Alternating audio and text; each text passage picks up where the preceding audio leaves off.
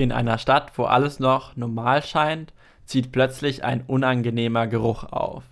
Niemand weiß, woher er kommt und ob er gefährlich ist. So werden die Schüler der West Ham High School auf einen Ausflug in den Nationalpark geschickt, bis alles geregelt sein sollte. Doch ein Unwetter lässt die Busse in der Nacht zurückkehren in ihre Stadt. Doch irgendwas ist seltsam. Niemand holt die Kinder ab, sie erreichen ihre Eltern nicht und nach wenigen Stunden merken sie, dass ihre alte Heimat in eine Geisterstadt verwandelt wurde, wo nur noch sie sind. Entfliehen ist nicht möglich. Alle Straßen sind überwachsen und so sind die Highschool-Schüler gezwungen, ihre eigene Society aufzubauen. Denn niemand weiß, was passiert ist, warum keiner mehr da ist und wie lange sie in der leeren Stadt leben müssen. Damit herzlich willkommen zum Watch Next Podcast, wo ich dir jede Folge eine Serie oder Film vorstelle und meine Meinung dazu abgebe. Abonniere diesen Podcast, um keine neue Folge mehr zu verpassen und teile ihn mit deinen Freunden, wenn sie auch neue Filme und Serien entdecken sollen. Dass es dort zu vielen Reibereien kommt, ist klar. Lebensmittelversorgung, Gewalt und soziale Aspekte sind Themen, mit welchen die Schüler konfrontiert werden und selbst eine Lösung finden müssen. Auch die leeren Häuser lassen einige Familiengeheimnisse auffliegen. Die Serie beginnt relativ abrupt. Es gibt viele Charaktere, welche am Anfang erstmals überfordert wirken können. Aber mit der Zeit lernt man immer mehr kennen, es entsteht eine breite Diversität und die Charaktere bekommen ihre eigenen Tiefen. Der Aspekt, dass alle unterschiedlich mit dem Problem umgehen, lässt einen selbst nachdenken, wie man sich in so einer Situation verhalten würde. Was ist richtig, was ist falsch? Würde man sich eine Anführerrolle zusprechen, um das Chaos zu strukturieren?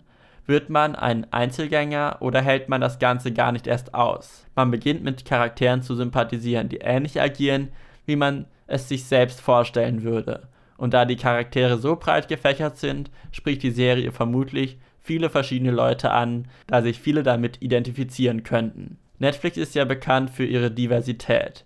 Jedoch muss ich sagen, dass sie in dieser Serie einen Taubstumm unglaublich gut eingebaut haben. Er wirkt nicht ausgegrenzt oder unnatürlich in der Serie, sondern es scheint, als ob es das Natürlichste wäre. So sollte jede Serie mit solchen Charakteren umgehen, damit gefördert wird, dies als normal anzusehen. Folge um Folge baut sich die Gesellschaft immer mehr auf. Arbeit wird aufgeteilt und es soll sogar zu demokratischen Wahlen kommen. Doch ganz reibungslos verläuft das nicht. Wie sich schlussendlich alles entwickelt, musst du dir selbst in der Serie anschauen. Ich habe als allererstes gedacht, das wird wieder so eine der vielen Standard-Teenager-Serien bei Netflix, da der Cast grundsätzlich nur aus Schülern besteht. Jedoch stellt sich schnell heraus, dass es für sie heißt, Verantwortung zu übernehmen und sich erwachsen verhalten zu müssen. Ich finde, die Serie spannt eine gute Brücke zwischen dem alltäglichen Teenagerleben und der Verantwortung, die sie nun tragen müssen.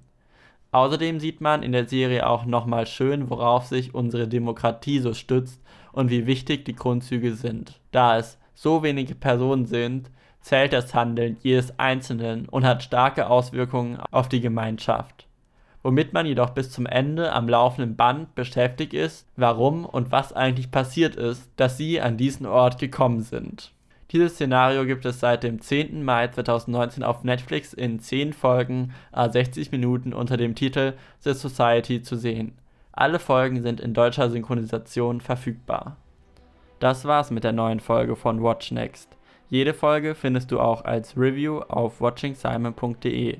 Und für mehr Informationen zum Podcast schau doch mal auf watchingsimon.de slash watchnext vorbei und teile diesen Podcast mit deinen Freunden, wenn sie auch neue Serien und Filme entdecken sollen.